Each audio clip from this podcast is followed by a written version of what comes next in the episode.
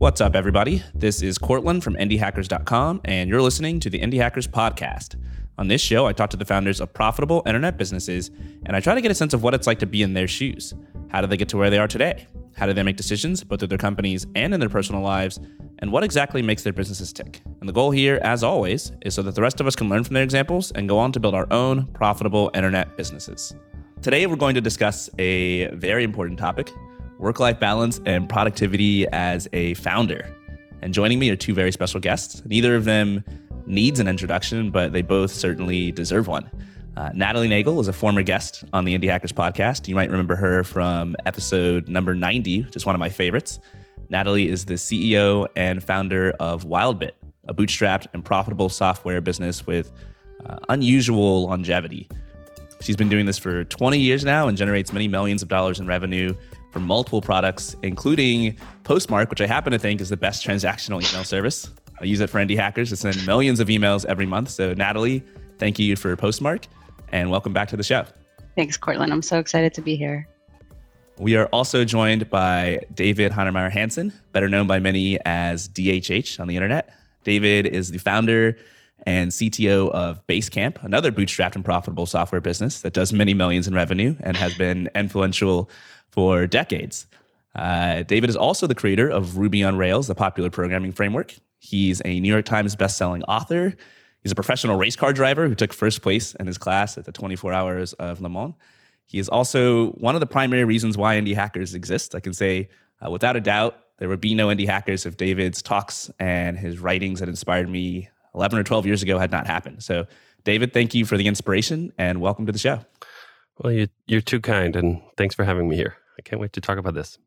Yeah, let's let's jump right in. David, you are an outspoken critic of the hustle culture that has almost become traditional wisdom in the tech industry, which is that if you want to build a company, it's hard, and it's so hard, in fact, that success requires going through the grind and putting in excessive hours.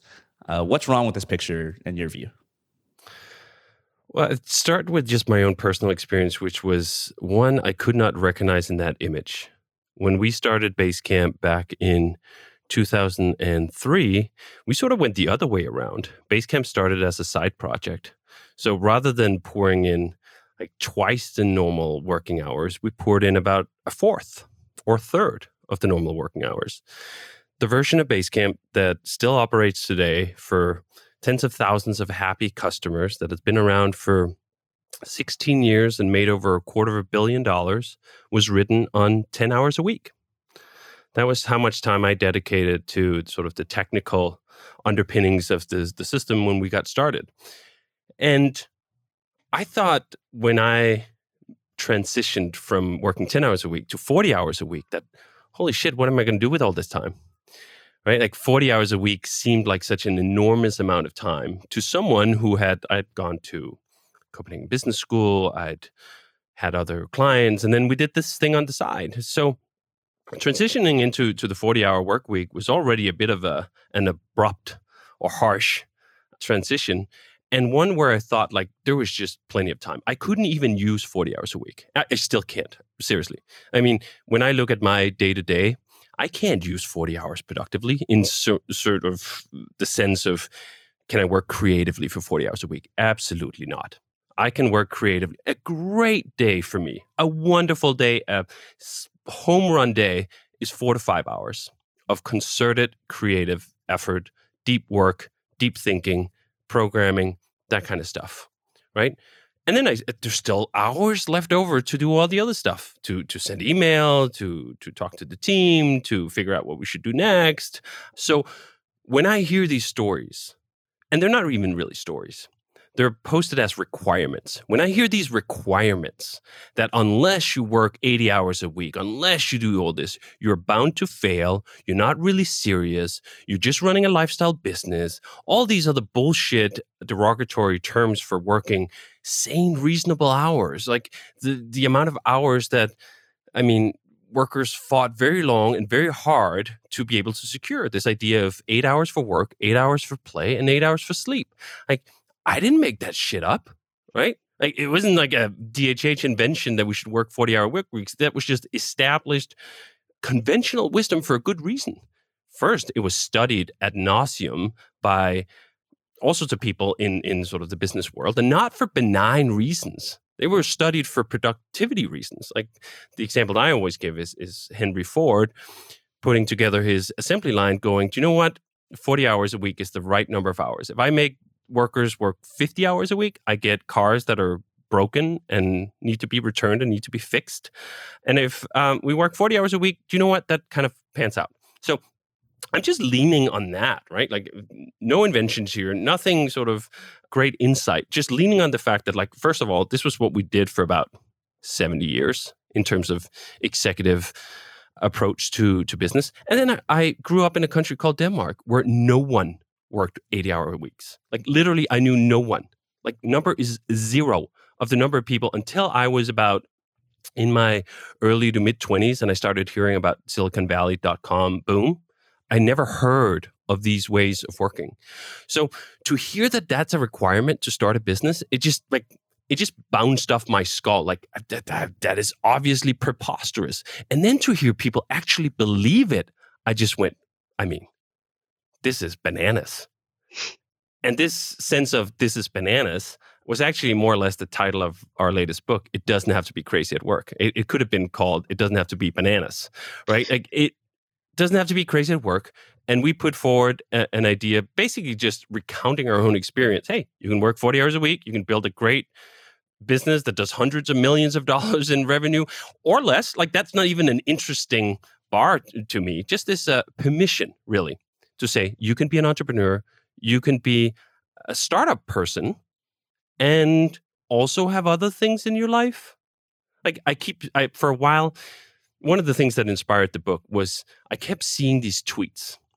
Like um if you want to be a successful startup founder you got to pick two out of five. Either you can sleep or you can exercise yeah. or you can have like a life or you can crush it at business right? And i just went like this is so stupid. Like literally stupid as in dumb unintelligent right? And i just i can't stand it. So all right i'll just stop there I don't have any voices. That's kind of it's going to be so disappointing. I it's funny you said uh, you max out at four to five hours of creative work, right? One of the things that we like obsess about on our team is this the ability to really allow our team to maximize the time when they can get that deep work done. Like that's my everything. My whole brain functions around this. And the science shows there's no more than you can't do. The, the best brains in the world can't do more than four hours. You know, you're you're people who think for a living, right? Your writers, your your creatives, right? They can't do more than four hours. And it's actually why we ended up with a 32 hour work week because we were like, well, what the hell are we doing for the rest of the time, right? How much meetings do you have? How many things do you actually need to do outside of your work that you're hired to do this deep work, this unique ability that we all have as knowledge workers. And I think for the most part, I don't disagree with well, anything that you've said. I think that the big challenge that I have from our experience is that in the early days, uh, without the support of a team, I think starting a business to us was, I, I don't think we could have done it in 10 hours, that's for sure. But 40 was really, really, really tough in the early days because of just this pure this simple math of like we have to do write the code well i wasn't writing the code but we have to like build the software design the software think about the market and then support our customers and i think that support piece is where we always found ourselves shifting past anything that resembled a nine to five was because you spend most of the day, you know, like we always had small teams, neither Chris nor I write code ourselves, uh, but they were tiny teams, you know, and so it was like, you guys focus on this, focus on supporting it. It's going down, make sure it doesn't go down anymore, you know, and then it's like, all right, let's go have dinner and then we'll come back and I'll do support, you know, because I want to make sure our cut and we love your, you love your first customers, right? So I guess, David, I just would love to know, like in the early days, how did you guys pull that off? Because I remember one of the things that so we've been Basecamp customers since I think the very beginning. I don't. I, I asked Chris this morning and he said I think we were like number I don't know like 800 or something something early early early, and you know to Courtland's point, Wildbit would not have existed if it wasn't for 37 Signals. But I think one of the things that we always found so inspirational in the early days was we you know if you emailed support, you get a response from Jason and that was like so you know it didn't matter sometimes it would be like at night sometimes on the you know and so i guess just maybe you can help me figure it out because that was always one of the things that i felt like i don't know how we would find all the time to do all the things that were important and still do it in less than a 40 hour work week. I think that's a that's a great point because jason did support at basecamp for the first three years it took three years before we hired someone else. And that was at the end, he was answering, I think, 150 or 160 emails a day on support. And part of this was setting expectations. And I'll give you a, a brief story. I recently had to deal with two lawyers at the same time one lawyer in Denmark about some family business, and one lawyer in New York about some real estate there. The no- lawyer in New York, the first call guy goes out of his way to say, Do you know what? I'm going on vacation, but don't worry, doesn't matter. You can call me 24 7. Here's my personal cell phone number. I always pick up whatever it is. I wasn't on trial for murder. Like I was buying a piece of real estate, right? Like it totally did not matter. There was absolutely zero urgency. I asked for zero urgency. I wasn't like, hey, dude, so are you going to be available 24 7? This guy offers up on his own I'm available 24 7. There are no boundaries. My life is your life. Then I talked to the lawyer in Denmark. And there we actually had a little bit more pressing thing. I forget what it was, but it this is like Thursday afternoon. And he's like, All right, um, just uh, want to tell you I'm out tomorrow and I'm out on the weekend and uh, we can pick this up on Monday. And I'm like, the contrast between those two things was amazing. And you know what? I had more respect for the second guy. I had more respect for the Danish lawyer who simply said, "Do you know what? Uh, it's almost 4:30. I got to pick up my kids, and uh, we'll talk about it on Monday." Do you know what? That was totally fine. He set the realistic expectations. And I think that there's so much of this sense of like how much time we have to put in, how much we love our customers. We're just not setting a, uh, boundaries. And we could. And that's what Jason did in large parts in the early days. He would sometimes answer late at night because he'd been out all day right? Like there was not a 15 minute response time in the early days for if you caught Jason while he was at the keyboard, yeah, you'd get an answer right away. It'd usually be very short. And if it was a feature request, the answer would be even shorter. It'd just be the word no. And then um Sort I of, remember those days too. so, so it was sort of just a, a, different approach, but it was an approach that was targeted towards. Do you know what? I'm not going to let this consume my life. Customers are important. Early customers are even more important, yeah. but they will still respect you, even if you have boundaries for your life. And we just found that over and over again that whatever pushback we would get from someone like, hey, I'd been waiting a little long, it was such a small percentage. There's so much of this we put on ourselves, not because customers require it, not because it's required for business, because we believe that we have to do this. And it's simply false. I'll give you another really quick story, which was before we started doing product development, Jason would do consulting work. And at the time, dot com boom, like the, the normal approach was you get a request for proposal, and Jason would send back the standard request or, or proposal, and that'd be like 25 pages. And one time he went like, you know, why am I wasting my r- time writing 25 pages? No one reads this shit. Let me just try try 12. So he cut it down to 12. Same business, no one canceled. No one didn't go through the contract. So let's try that again. Six pages, nothing. Three pages, nothing. One page. That's that was where it ended we used up. to do one page proposals. That's all Boom. we did. We wouldn't we wouldn't do them if they were a single page longer. Exactly, and and that was the insight. Customers just cared how much is it going to cost, how long is it going to take. All the other stuff about am I going to hire you or not hire you, that was long since decided. So I think there's just there's so many of these shortcuts we can take if we allow ourselves to do it. And I think part of that goes with you also have to love yourself. And I don't mean that in an egotistical way, but sort of in an Erich Fromm kind of, you have to have confidence in yourself that saying, I'm also a human being. I'm also worth sort of recovering. It's worth spending time on the weekends on something else. And in fact, I'm both a better support person, I'm a better product person, I'm a better software engineer, I'm a better writer if I take the time to step away from the work. And that the recovery time is just as important as the activity time if you want to do well.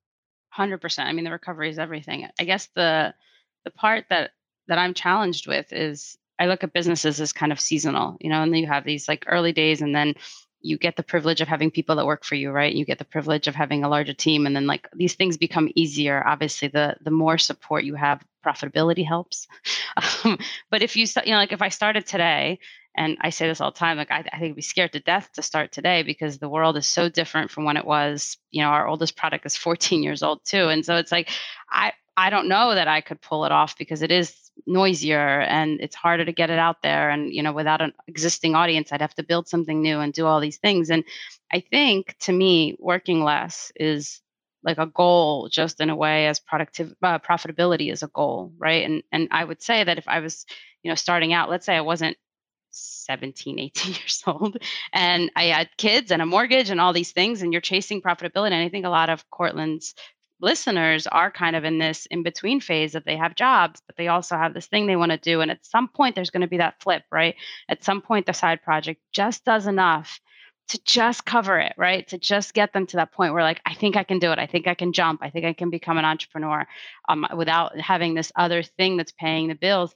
But that's like the starting point. That's a scariest shit place to be because you're not profitable, right? You're barely making do. And now it's chasing that that real true like calm and, and and the ability to create this thing that it sustains you and doesn't just like suck all the energy out of you and i i do think at least in my experience and i try to spend a lot of time with non-software founders because just like you i can't stand the noise it just it tortures me uh, and so i like to spend time with people like i have a group that i meet with every month it's like manufacturing and and you know uh, car dealers you know like all kinds of stuff that's not software and they have similar experiences right? There's like that initial season of a business where it is a shit ton of work you know? It's like it's like you're just chasing that profitability you're chasing this ability to be calm and be restful but it takes a while you know and i do i i agree with everything you say and you know my whole company is like everything we do is uh, especially for the team to sustain this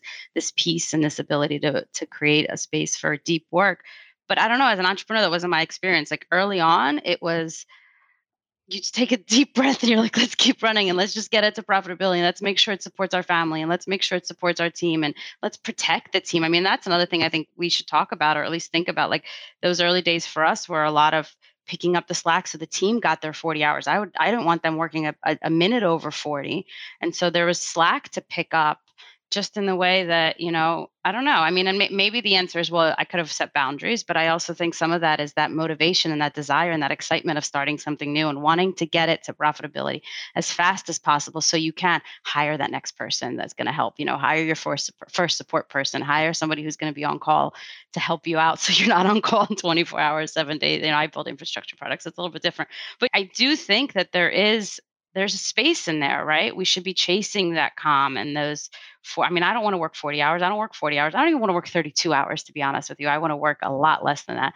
But those that's a privilege, right? That's privilege of having a team supporting me. That's privilege of massive profits that sustain me, right? That's privilege of having products that, you know, I have a lot of products so they give me some security and low risk tolerance. But there is that moment, those early days where I just think it's hard and I don't I don't see working more than 40 hours as some kind of failure. I think promoting 80 hour work weeks, we, you and I are in 100% agreement that like that hustle porn stuff is not interesting and it's dumb and it's a bunch of, sorry, mostly white men who that's how they support themselves to feel good, right? That's how they make themselves feel big and powerful and strong by saying, I work more hours than you work, even though the hours are stupid and they're not accomplishing anything.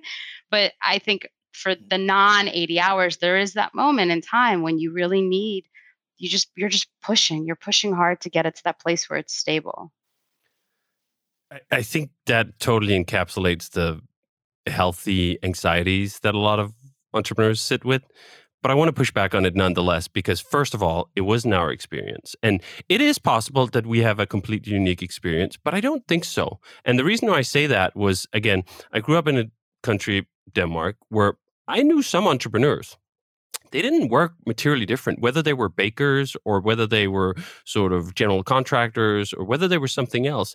There was just a, a core, I think, internalized respect for the boundary of the 40 hour from a social perspective.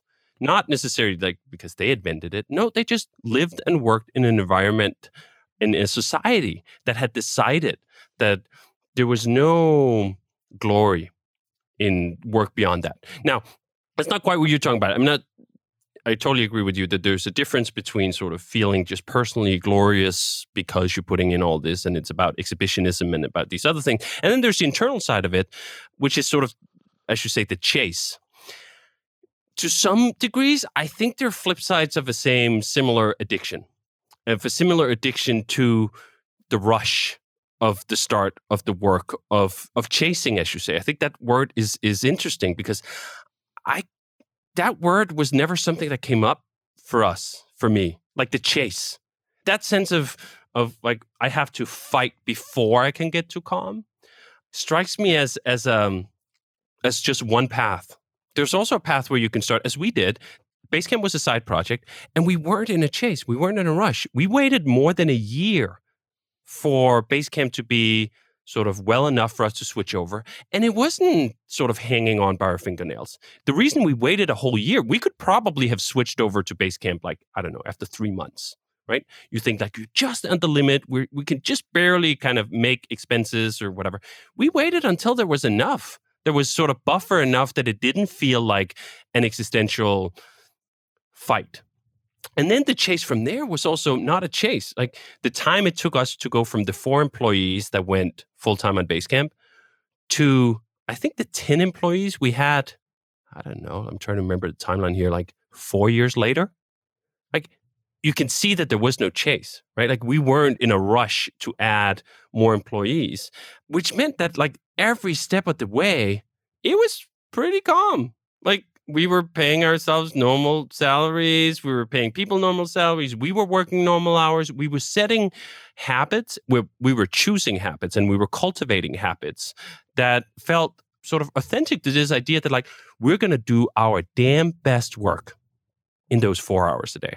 Well, then let me ask you. And then there's there's just stuff otherwise too. I'm not. I, I don't want to sort of sound that glib about it, but I also want to say like running a company of say four people, eh, at two of them were Jason and I, right? Like there were two two employees, and then there Jason and I.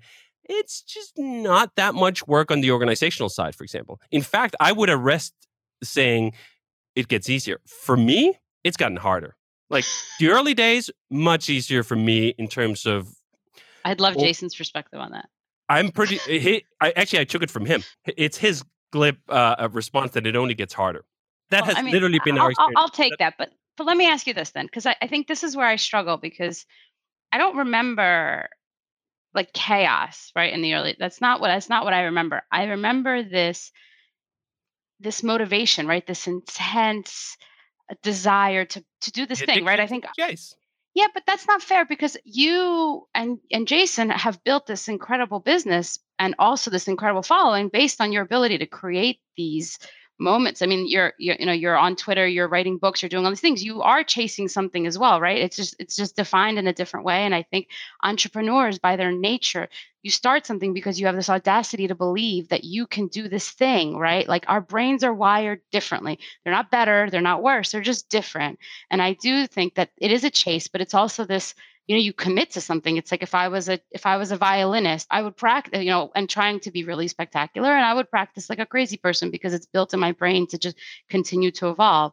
I don't support the idea that we want to run this way forever but i do want to acknowledge the founders that are starting out that are like I go to sleep and I wake up thinking of this thing, right? It's like I, am in this, I'm, I'm thinking of it when I'm putting my kids to bed and trying hard as shit to turn it off. But like, I'm excited. It's part of my DNA. It's part of who I am as a person. And even now, working 32 hours a week, right? Like, I still, it's, it's Chris and I go on vacation together, and we have the luxury of being co, you know, husband and wife, and also co-founders, right? And we're sitting on vacation, like, we're not gonna talk about work. We're not gonna talk about work, but can we talk about work? You know, and it's exciting and it's fun, and it's like, it's, it's simultaneously a personal fulfillment to me and also this thing this like project that we're working on that's like really exciting and these people that I love and and maybe that's why I don't see 40 hours like I might not have been in front of a computer or sitting at my desk but my brain is thinking about this business and I think a lot of entrepreneurs will say like that can't be bad because it isn't this is how we're wired like this is you know there's there's people who think about other things and we can have hobbies and chris has lots of hobbies i know you have hobbies you know like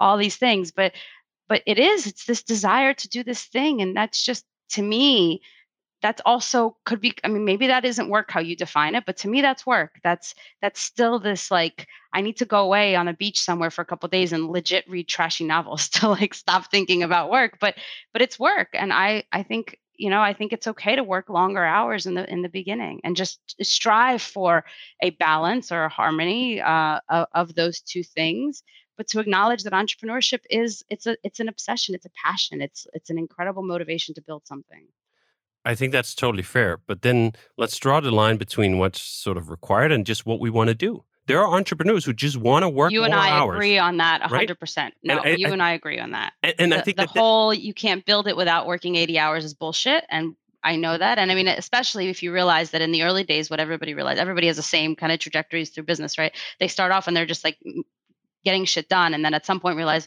i got to get out of the business and think about the business from a high level and i can't do that if i'm hustling like you know or, or whatever for 40 right. hours a week right? We have to get out of it anyway. I tell my team you pay me to think. You don't pay me to sit there and like do support because i'm not useful that way right? So 100% like to do the business to grow the business to do something special to have meaningful work i got to get out of it right? And, but but in the early days i can. Who's going to do that work for me?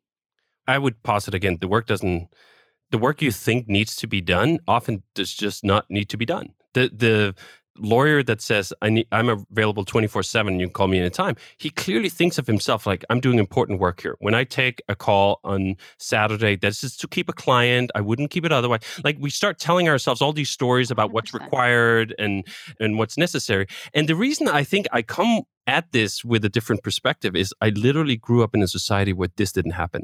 So this is why I reject the notion that this is in the DNA. I don't actually think entrepreneurs are that special. I think they get molded from social pressures in all sorts of ways, and I think the U- American pressures that mold people are particularly harmful like if you compare them to sort of entrepreneurs from from other areas of the world like do you know what? The Danes are no smarter. They're no lazier. They're no none of these things, right? Like the the natural percentage of say entrepreneurial DNA, I would think is probably the same in Denmark as it is in, in the US. Maybe there's some sort of bloodline, whatever.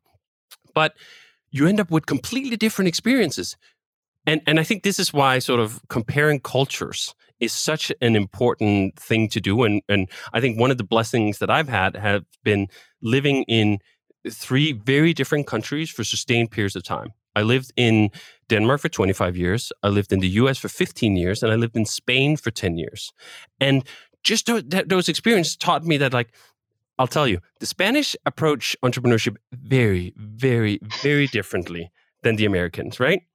Yet, Spanish businesses exist, Spanish society exists, like all these things exist. And it's also sort of me just looking at the three uh, uh, different cultures, I think it's fair to have value judgments about that. I think Americans are doing it wrong, right? On the grand scheme, I think the the grand um, narrative about entrepreneurship in America is, in my opinion, severely worse than the one that exists in, say, Denmark or in Spain on all the levels, not just on an individual level for the entrepreneur, but for the people who work for that entrepreneur. Because one of the things I, I keep hearing, and I trust you 100% in, in your intentions on this, is you know what? The entrepreneur can work 80 hour weeks or 100 hour weeks or whatever, but they'll shield all of that from the employees and the employees will just work 40 hour weeks. I don't believe that. I, I literally don't. I think workaholism trickles down. And I think the on the sort of ambitious employees who see what the boss does, they'll see what the boss does, not what they say. So if you say, do you know what, working 40 hours a week and sustainable hours, it's really important to me, yet meanwhile you're you're obviously working 80 hour plus weeks, people just go like, yeah, do you know what? That's just for show. Like that's essentially bullshit. And I need to internalize that if I'm going to sort of get ahead here, I should model what my boss is doing. Like that whole sort of psychology and power dynamic, uh, of course, is also not something I'm observing or inventing. This is just established organizational psychology, right? Like that there's modeling going on and the, the way you actually build culture is not by what you say, it's what you do, and and all these other factors to it that I think leads up to to to the fact that it's very difficult slash impossible to have an entrepreneur, have a boss that puts in twice the amount of work than the workers do, right? Even if you on the surface say, this is not what I want for you. You could still say, of course, well, in the early days, I didn't even have employees. So, like, before we have employees, we're going to go bananas. We're going to work 80 hour weeks. We're going to do all the things that sort of need to be done. Um, and yet, even still, I, I take a sort of objection to that. I think you the habits you form in the early days are incredibly hard to shake, and they really form these organizational grooves. They can be redirected, and you can retrain them, but it's very hard, and it's much easier to simply go into it. Um, thinking, I'm going to build a business that is sustainable in terms of profitability, in terms of hours worked, in terms of our relationship with employees and with customers, and we'll have boundaries on day one. I don't believe that there's this phase you have to go through where everything kind of is whether it's crazy or not everything is is 80 hour weeks or we don't have boundaries or we don't have these things and then you end up in in magic land afterwards where you can do all these things i just i don't think that's a uh, i think we get what we've been getting by the approach we've been taking you absolutely described the uh, dominant approach to to business on the healthy side. I'm, I'm, well healthy. We're having a discussion about that. Not on the performative, like oh I'm so good because I work 80 hour weeks. No, no, no. Just on the internalized uh, perception that entrepreneurs in the U.S. have about what's required. Um, so that's why I, I, can't commit to this license that basically says like, no, no, you're actually doing it right if you are working 80 hours a week. This, this is all good. This is okay.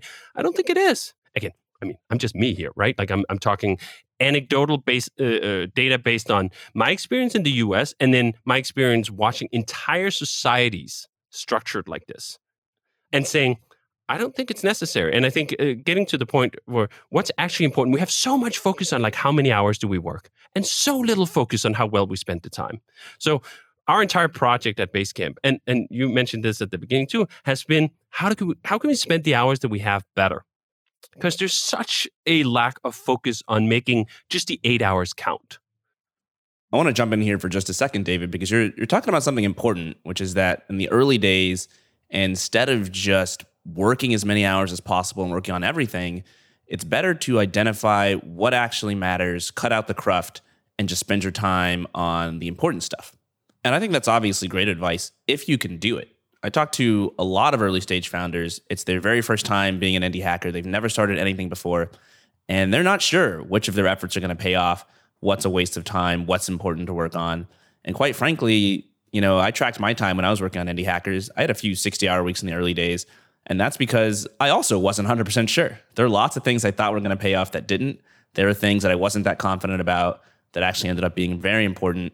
Do you think it's realistic to expect early stage founders to not work as many hours and to be able to identify exactly what's worth working on? Yes. I mean, I'm going to go kind of hardline on this, simply in part to play the counter melody to the dominant narrative, but also because it's legitimately what I believe. And it's legitimately what I've lived and it's legitimately what I've observed. I think the, the problem here is, is thinking, like, first of all, that you can't figure out what the right things are or you can't analyze your time. A great book that I found um, is called The Effective Ex- Executive. I think it's from like the 60s or the 70s or something like that. And one of the key points it takes out is don't just track your hours, track what you spend your time on. So let's say you work 60 hours, right? And you break that down and you see where does the time go? And let's just take a hypothetical 60 hours here.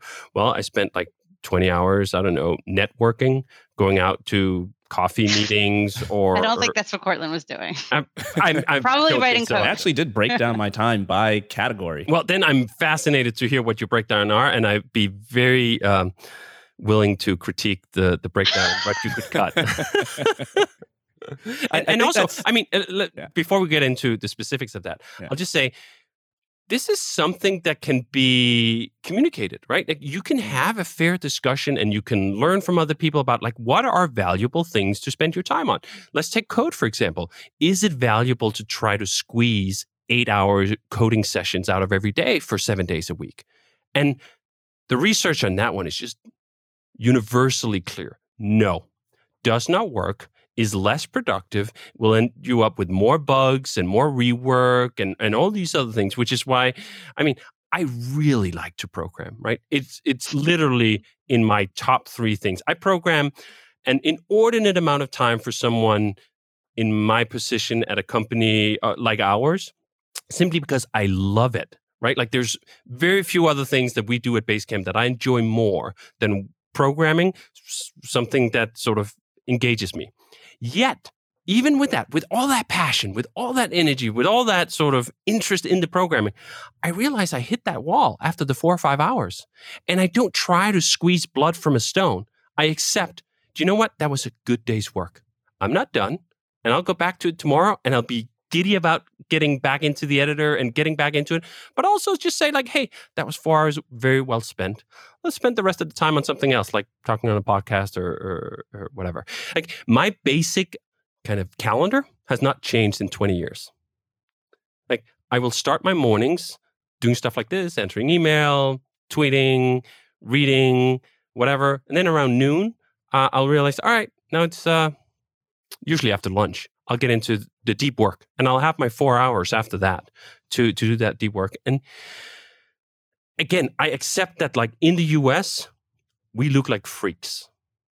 We look like weird outlier, outliers that are spewing completely unrealistic expectations of what you can actually do as an entrepreneur. That's a societal critique. The fact that we are an outlier and that, that it feels so unrealistic that you can spend just 40 hours a week on your business in the early days is a societal critique. And I'm just here bringing the message. It's not widely distributed. There are entire societies that are structured differently and do not go through this.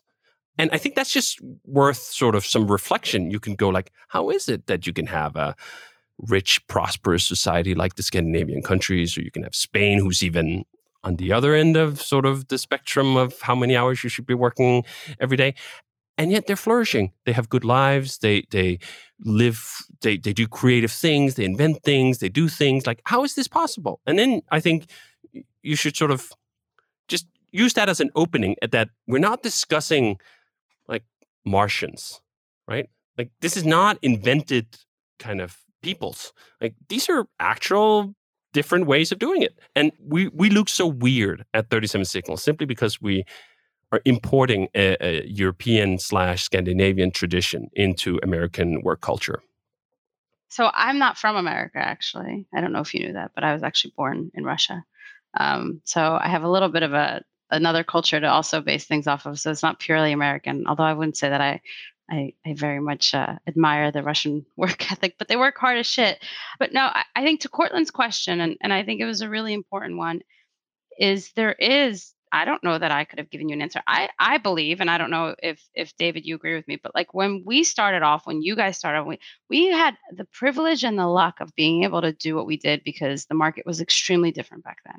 And if we're really talking about, you know, this businesses that that we've built these SaaS businesses that you know we launched and I think you guys wrote a blog post about it and that was like monumental for us because there was like a SaaS product launching maybe once a week, maybe once a month. There was no product hunt, right? There was none of that stuff and that's privilege right like we we are we to, to have these conversations now to say that the way that we did things before is the same way you can do it now 20 years later feels very like a privileged perspective to me i don't argue i don't know anything about i've never lived in denmark i don't know anything about that culture except what you share but i i do think that we are you know to courtland's question i don't in this country right now i agree that we have big issues with how we treat people, how we treat employees, how we view these things. But I do think there's we we're speaking in absolutes. It's either you know you build a business working 10 hours a week or it's 80 hours a week. And I, I i think i live more in the middle where i say like there's a 60 hour week and you're not a bad person. You're not stupid for doing that but you're like i don't know what's going to work or you're like you know or you're trying to focus on this and on this at the same time. If we spoke more in aspirations to say we agree with david right? Like we agree that and and jason and basecamp and this idea that we should create balance and we should be working on the right things and we should have clarity of thought. And as entrepreneurs we should be emulating the behavior we want to see on our teams. All these things i agree with you on all of them.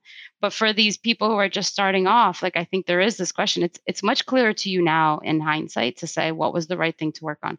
I can tell you right now that even some days today i'm like I think this is the right thing, but I have the privilege of tons of money behind me, right? 30 people, tons of money. If I screw one up, like it's gonna be okay. You know, I was saying the other day, like a bootstrap business is is invincible to some degree. I've got I don't bet the farm, right? So it's like a beautiful thing. I can take risks all day long. I can launch products. I don't work out. It's okay, you know, and all these things. And so, but that's that's a lucky place to be in, right? If I came and told a person right now, like, hey, look at me, I'm doing great, everything's good. I work 30, you know, less than 32 hours a week. They don't have the support. And I've done that. I've had talks. I've gone on stage and, and had these conversations, and people come to me and say, Natalie, that's amazing, but what do I do?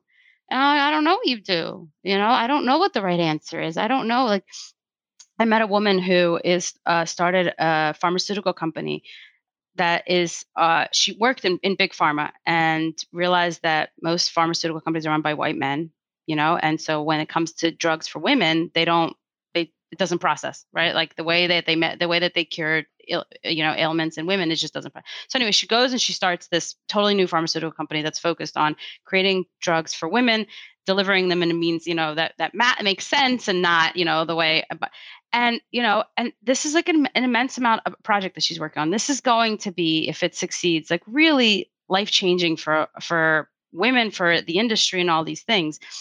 And she's passionate about it she's excited about it and she works so hard, you know. And I, have talked to her about it, but she's got older kids, and she's like, you know what, this is my life right now, and I'm so excited to make an impact and make a change. Would you say to her that she's wrong or she's doing it wrong? Like, I don't.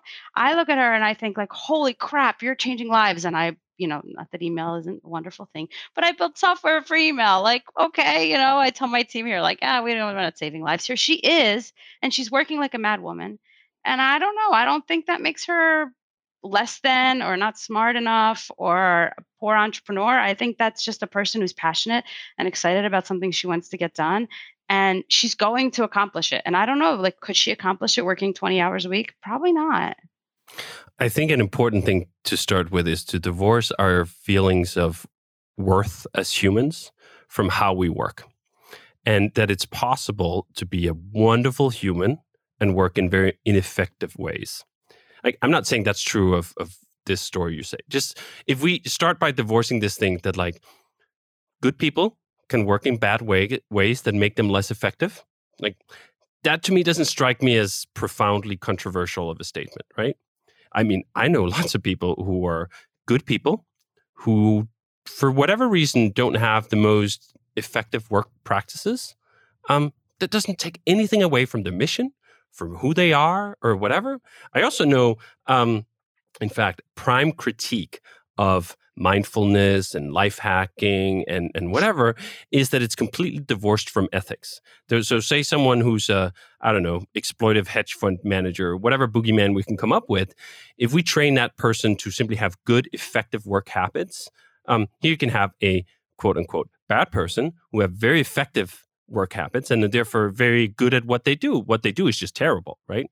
So these configurations are all possible. So if we divorce this sense of like worth from someone, like are they a good human or whatever from how they work, I think it's possible for us to to engage a productive conversation where we can say like amazing mission you have. Have you thought about how you work? I mean, the effective executive is is one of those books right? Like it attacks directly this notion that just because we put in a bunch of hours that means that those hours count or that they're great. They may not be. I don't know anything about the particulars but as with anything i think we should examine them because isn't it even more important that if someone has sort of a a, a world changing hugely aspirational mission that they are as best equipped to make that happen effectively? I think it is. And that's part of the critique I'm, I'm putting forward here is that it's a critique of work methods that I literally do not think you get more impact. Right? In fact, I think it's net negative. I think once you cross over, generally speaking, that 40 ish hour threshold, that I would go so far as to say that the vast majority of people who end up working 80 hours a week, they are less effective than the people who work 40 hours a week simply because of all these negative consequences that come from being exhausted, myopic, not removed from the work, all these other things, right? Uh, uh, you, you, see, for example, um, the studies on what happens to empathy in people who don't get enough sleep and enough being qualified as 80 hour plus. they're just horrendous. There's a great book called Why We Sleep that goes over a bunch of these studies. And one of the studies it goes over, I think it was in that book. Uh, it might have been from Rise Science. Book turned out to be controversial for some reason. I don't know why I didn't read it. I sleep eight hours. So I don't know, but I that book. But just these things often go hand in hand, right? That people go like, well, it's unrealistic to sleep eighty hours a week if you're someone out there crushing it, because like, hey, that's how you could be used for hustling. If you just slept six hours a week or, or a night, you had another two that you could you could use for some of this, right?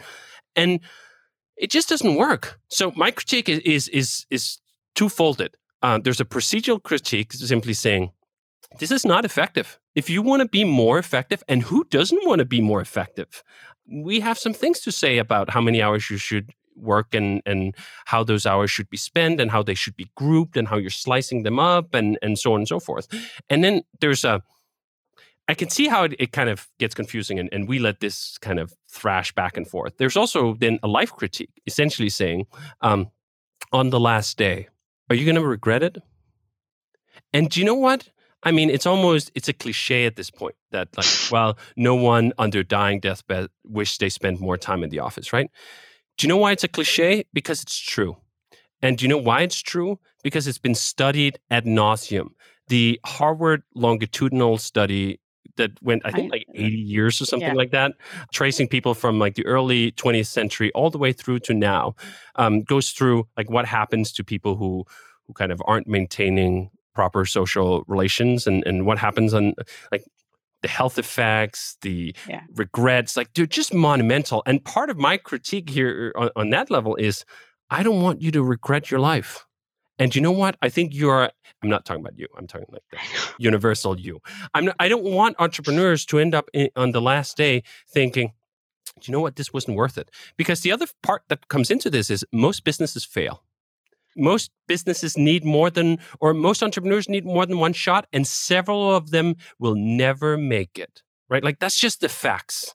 The facts are most businesses fail and most entrepreneurs sort of, they never make it. So if you spend, let's say, from your 20s to your 40s chasing businesses on this path, trying to get them off the ground, trying to do all of it, right? And it didn't work, which is the most likely outcome. So you, you get to your 40, you now spent your 20s and your 30s obsessed with this, right? Like chasing whatever you were chasing and it didn't work, are you going to wake up on the other side thinking, shit, I wish I spent my 20s and my 30s somewhat differently? I think the odds of that very, very high. And I think that's just tragic because I think you can get, first of all, the procedural critique. I think you can get to the same place without that regret, right? So this is part of the package I'm trying to present here is that I think it's more effective on a literal sense in terms of productivity, output, impact that to, to work a, a let's just say 40 hour work week to, to make it that concrete, even if it isn't. And I think it's a much better bet because I looked at, um, first of all, Basecamp wasn't the first thing we tried. We tried other things prior to Basecamp and they didn't work. And you know what? I have no regrets about that time because I didn't put in 80 hours a week on it. I didn't trade my 19 through 23 on all the things I tried that didn't work. I had like a string of projects, businesses in the wake of, or not in the wake, preceding Basecamp that didn't work. And you know what? It was it was fine. Like, and if I had if Basecamp hadn't worked, do you know what? It would also have been fine. We weren't putting it all on the line. It wasn't this big monumental bet that if it hadn't succeed, we were going to be destitute, which I think is this gets us back into the societal critique here, is that I, I think that is a driving f- force. In the US, entrepreneurship feels like an insanely high stake business for a lot of people because like literally they're putting it on their credit card or home mortgage loans or they don't have any of that and like if this thing doesn't work they're really shit out of luck i don't think we should be doubling down on that in fact i think we should retreat from that and say like go slower do it more measured and this is why we put our experience at basecamp that we've spent over a year. I think it was almost 18 months from the launch of Basecamp. And do you know what? At the time, Basecamp was already a success from like day one, right? We thought we were going to have, whatever, I forget what it was, that we were going to do $4,000 a month after a year. We did that after like two weeks. So even on our own metrics, like Basecamp was a roaring success. Even the numbers are ridiculous today, right? And we'd be written off as a failure. But still, even with that success, we went like, eh, all, all good. We'll just keep doing our clients. We'll keep doing our other stuff until we get to the point where like there's nothing on the line. That's the other th- part of the whole entrepreneurial narrative that I just can't stand is this sense of like high stakes gambling. I I hate fucking gambling. Casinos are horrible. I want nothing to do with it. I want nothing to do with the anything where the odds aren't essentially in my favor. And I will just wait until the odds are in my favor. That's what we did with Basecamp. We didn't go full time with Basecamp until the odds were stupidly in our favor. Where of course it could have failed, but it wasn't like ah almost there. Okay, so I we had a very similar journey, right? Because like we did consulting, we didn't fire anybody when we stopped doing consulting. So until Beanstalk made enough money to cover everybody's salary that was on the team, we did not stop doing consulting. So I hear you. All of those things are correct, but that also came from a place of like real genuine privilege, right? Like you're right. Maybe there is a like a bigger societal conversation around the value we place on entrepreneurs into our our, our economy and what we sh- how we should be supporting them better and how these shouldn't be these insane high stakes games. I agree with you, and all of that. But that is lo- like you guys had a place. We are uh, we had a place of immense like luck and privilege to be able to say we we have a successful a consulting business, we're making millions of dollars in consulting. It's like let's create a product let's see if it works it worked it grew really fast and i was like oh let's go party time you know like but for people who don't have that like i talk uh, one of the things that we're working on i think about a lot is how entrepreneurship in the us it's really and i imagine it's similar in other places is really a young person's game like it's it's a really difficult track in the us how, if you look for those who can't see David shaking his head no at me. The average age of a startup founder, I think, is 42.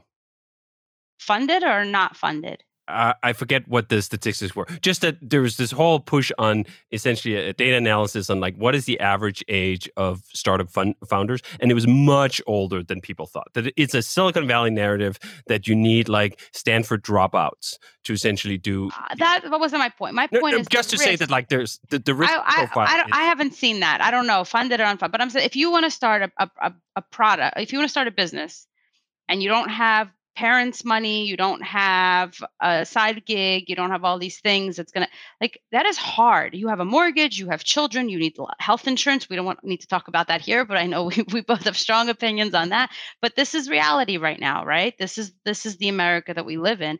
And like we talk about like how can we internally for our team? I have tons of people on my team who would love to start a business and it's really freaking hard and the risk is high. They have it's it's easier. Chris and I were young like what I, I was a waitress on the side like that's how we lived. We lived off of my waitressing salary you know like and then every every dollar that went into the business went back into the business and it was great and we went we, we used to trade with the local restaurant. We did their work and they would pay us and we would eat in a nice restaurant and that's how we got to eat out. I mean it was great right? It's such a romantic lovely story. But like we were young. Today i got two kids in private school. I have a mortgage. I have all this stuff. I have parents you know like all these things. I don't know that i you know where am i going to start a business? It's almost like you need something like an earnest capital or like a whatever because there's it's it's hard as shit. And i think acknowledging that like some of these people like the folks that listen to indie hackers have full-time jobs. There's their 40 hours and then they're trying to do this thing on the side and they're trying to make the right decision and do it at the right amount of time. And i think uh, philosophically i believe in everything you're saying. I think in a practical sense i just don't know that what happened to you guys is that repeatable like we were lo- and and to us as well like i say this all the time and people are like how'd you get your first customer? I was like it doesn't matter. You're never going to be able to replicate that like ever. Like it was 20 years ago 16 years ago. It's never going to happen. But you know those things it was luck right? Like it was different. And i think that we should be a little kinder to people who are trying to to do it for the first time. And maybe maybe the story the, the the way that you guys did it should be uh, an aspiration as it was for us when we were younger trying to trying to do this as well but it can't be the only way. One of the things that, that david has said that i want to hear your opinion on natalie is that the grind doesn't work that any hour you're working over sort of like a reasonable 40 hour work week is actually counterproductive and that that is really better spent doing other things. You'll make better decisions in your business that you're actually just hurting yourself. And you worked clearly more than that. So i'm curious do you agree that the grind doesn't work? Do you think that you're getting any sort of advantage at all by working harder? And, I, and the reason I ask this question is that I think a lot of founders who are actually in the thick of it, when they sit down at the end of the day and they're thinking, you know, I want to work humane hours. I want to work reasonable hours, but I feel like I haven't reached this goal. And I'm pretty confident that if I just work a couple extra hours tonight, I can get through this email queue. I can release this feature. I can get a little bit ahead. Uh, so Natalie, do you do you agree that like you don't actually incrementally improve your chances by working a few extra hours? Can I start by I think something that we're stuck on this hours thing, right? Yeah. And and I think I'm struggling a little bit because if I look back, like they're all hours aren't created equal, right? We're not doing all the same things in those hours. So I think maybe some of it is like David and I actually agree on a lot of this, but we're just defining hours in a different way. So for me, to answer your question is no like i've always said launching a feature a week late i will I, nobody has ever made more money because they launched a feature first or they launched a feature a week before they were you know a week earlier right? Like we we don't set deadlines like that. We don't push our team to like kill themselves to launch a thing because we said we are going to launch it on tuesday and it's tuesday and we're not ready yet. Like never ever ever have i seen that to be true. Maybe in some crazy startup funded world you have vcs breathing down your neck and that becomes a rule. Not it's not reality but i think as a as a as a founder like these things in our experience came in waves right? Like they came in in different experiences. A consistent 60 hour week is madness right? You're gonna you're just gonna get tired. And to me i always refer to it as like a fog. Your brain gets into a fog right? You're not and then i'm not making good decisions. And so mm. there's I, I do everything in my power to stay out of the fog because that is my job is to have clear vision forward. And if I don't have clear vision, I'm not doing my job. And that's what, you know, that's what I tell like that's what you pay me to do. But I, I think the early days, like those hours were different. Like I absolutely agree that if we were, you know, if if our team or whoever was like writing 12 hours of code a day, that's insane, right? You're not, you're gonna make mistakes, you're gonna do really stupid things. But there were times when I spent the, you know, we spent like planning all day with the team, you know, or things like that. And then like I would throw in an extra couple hours of support at night. And to me, they're different. It's a different way of thinking. It's using a totally different part of my brain. It's empowering. It's also, for me personally, it's also this thing like having support, knowing that folks that are like buying into this crazy idea that we had early on stuck. Like, and I look at, you know, a lot, again, a lot of what we build people rely on to do their work. So if they're stuck, it's like a big thing. So I don't want to go to sleep at night knowing that I'm holding somebody back, somebody who is also trying to build a business and somebody who also has a team and doing these things. So like there's also like this personal thing and that mental weight is worth more or is heavier than like doing that extra hour or two of support before I go to bed or before I, you know, I do anything. And that stayed consistent. I mean, I really like we really don't work a lot, but the hours are different. There's times when at night I'm just thinking about stuff, or, you know, to me, working is reading a business book. Like people might not disagree on that. But to me, if my mind is in that mode, like not working to me is spending time with my children when I'm on vacation, when I'm watching a movie, when I'm reading uh, some trashy fiction book like I did two weeks ago. It was brilliant. It was like the most amazing experience ever. Um, that's when I'm not working. But like reading a business book at night to me is working. And so sometimes I get exhausted and I'm like, I got to put it away. But I'm not in front of the computer. I'm not answering email. I'm not so so they are I think those hours are different and maybe it is that reflection on what am I spending my hours on. I've come to a point where I, I clearly understand the value of working on the business, not in the business, as cliche as that also sounds, and knowing that I have to set really clear time when I can focus and when I'm most productive. And for me, that's mornings. And so Tuesdays and Wednesday mornings, you can't book a meeting with me. You can't do anything. My executive assistant keeps it, and that's my thinking time. I might not even open my computer, right? I might take a walk. I might read a book. I might watch some videos of like other entrepreneurs, you know, whatever. Like I, that's my thinking time. But I earned up to that, right? Like I, I got to a point where I, I could do that. But those hours are radically different than the hours I spend in one-on-ones with my team, you know, or on Thursday mornings when I have my leads team. So I just think they're different. Like I don't maybe that's the better conversation is less like work 40 hours and it's it's figuring out where you're spending your energy and what's what's taking that energy away and what's fueling your energy and where you know for today's call I knew we were going to have this call today and I said, you know, I'm not going to do anything else today. I'm going to have the space to think about this, enjoy this time together. So I'm not focused or worried about the next meeting or where I'm he- heading out next, you know. And I brought a book and I'll just probably read after we're done. And that's kind of the way I try to schedule my time. But so I don't know if it's 40 hours or 60 hours. It's trying to make sure that I'm operating mentally at the capacity that creates clarity, right? That I have clear vision. And in the early days, I can say that there would be you know, one, I was young. I had no idea what the hell we were doing, you know. So there was like, there wasn't this conscious thought like, oh, I have to be really smart and think about the business. But it was like, okay, we did support here. I'm going to talk to the team here. I'm going to research something here, and you know, just kind of kept pushing through. Also, I have a co-founder, right? Like Chris and I, we're not uh, we're not one, right? We're two people. So there is this kind of like trick where our 40 hours are really 80 hours, right? Because there's two of us. And Same so with David in the early days. Yeah. I mean, there's the you you kind of get lucky. We definitely got to tag team on a lot of stuff. You know, you you focus on the product, I'll focus on the support and the customers and all of that, and come back together at some point and say like, all right, how's it doing? Is it okay? And then you kind of split up again, right? That is a that is a huge benefit. Not that I recommend co-founders because I see that go wrong more than it goes right, but you know, a spouse is fine, I guess, for me. I would totally recommend co-founders. I think absolutely trying to put everything on your own shoulders not only is difficult from an hours perspective, like having 40 versus 80, I think it's also just immensely difficult from a psychological perspective. I um, agree. It's just usually trying to hate each other. yeah, I, I I think that is, is definitely a risk, which is another reason why I would I mean, I sound like a broken record, but like I, I recommend looking at some of these uh, stories like the one I had with Jason, where we didn't start Basecamp like, hey, oh, you're Jason, uh, I'm David, let's start Basecamp. No, we worked together for years in advance, right? So we got to know that like hey this is someone i would actually want to start a business with right like we're not blind dating our way into a marriage here we're or, i mean in your case that was you're literally literally a marriage this was more metaphorically speaking with uh, with jason and i but just the, the, sense that like hey it's good to share the the workload with with someone yeah. and it's good to figure out first whether that's um, suitable enough. Uh, one thing you mentioned earlier that I also just want to want to flag is I don't think the world is different in the sense that it is harder today than it was then.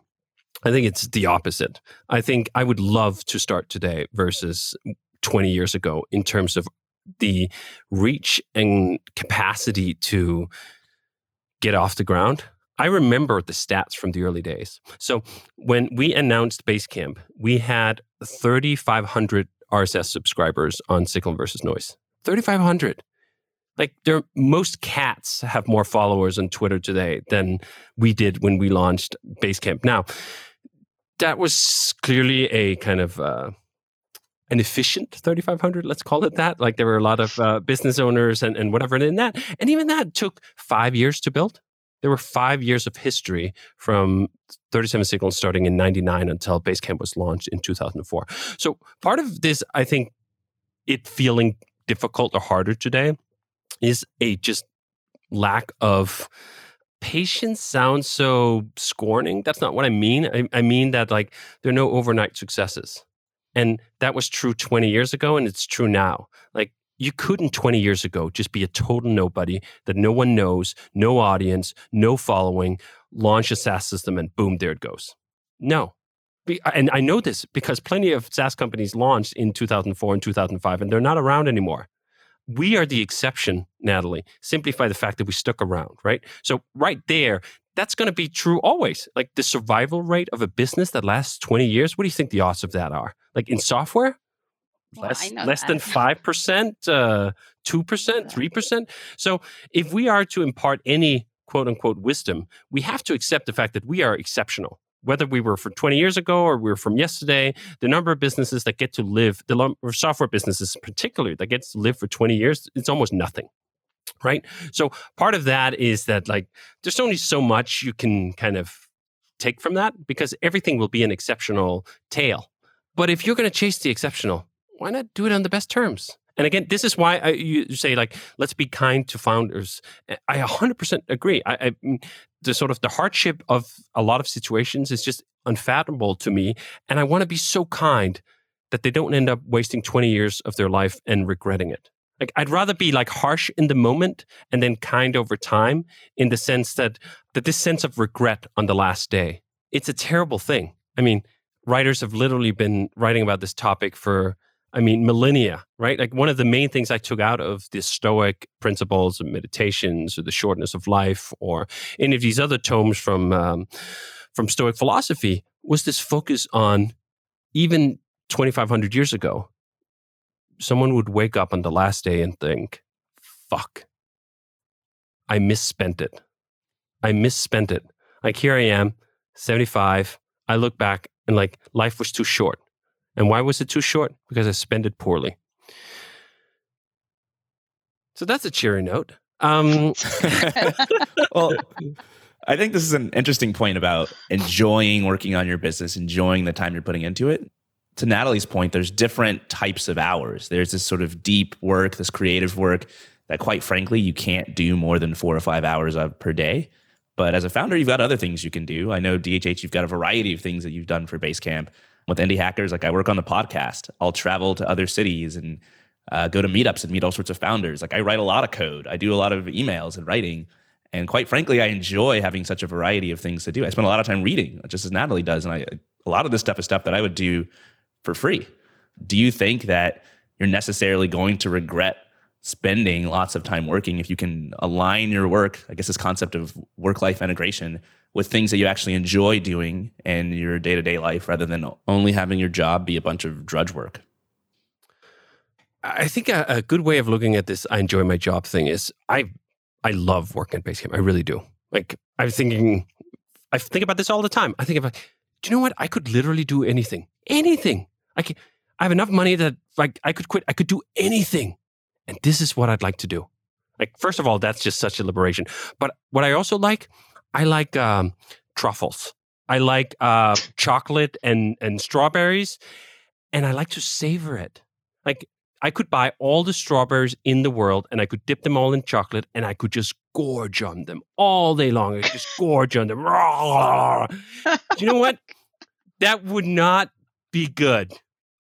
There are things you like in life that you savor and you you have just a bit of it. And I love programming. I come back to this. I mean, I'm astounding myself. I've I've done a lot of things over 40 years. Very few things have stuck. I used to be like madly into video games. Now I just kind of enjoy them. I used to be all about race car driving for a while, like, well, not all about, but I really liked it. And now that's sort of coming to an end. I've, I've done it for 10 years. Like, it doesn't have the appeal. Programming still has the appeal. Doing it for 20 years, love doing it, but I want to savor it, right? And I feel like the, the chance of me wanting to puke from it, as in the strawberry case, is if I try to gorge on it for like 80 hours or, or yeah, well, 80 hours a week, I'm going to puke. I'm going to end up burning out on it and I'm not going to enjoy it for the next 20 years. Right? And this is part of what I just I love this setup where I get to to work on programming for let's say 4 hours a day.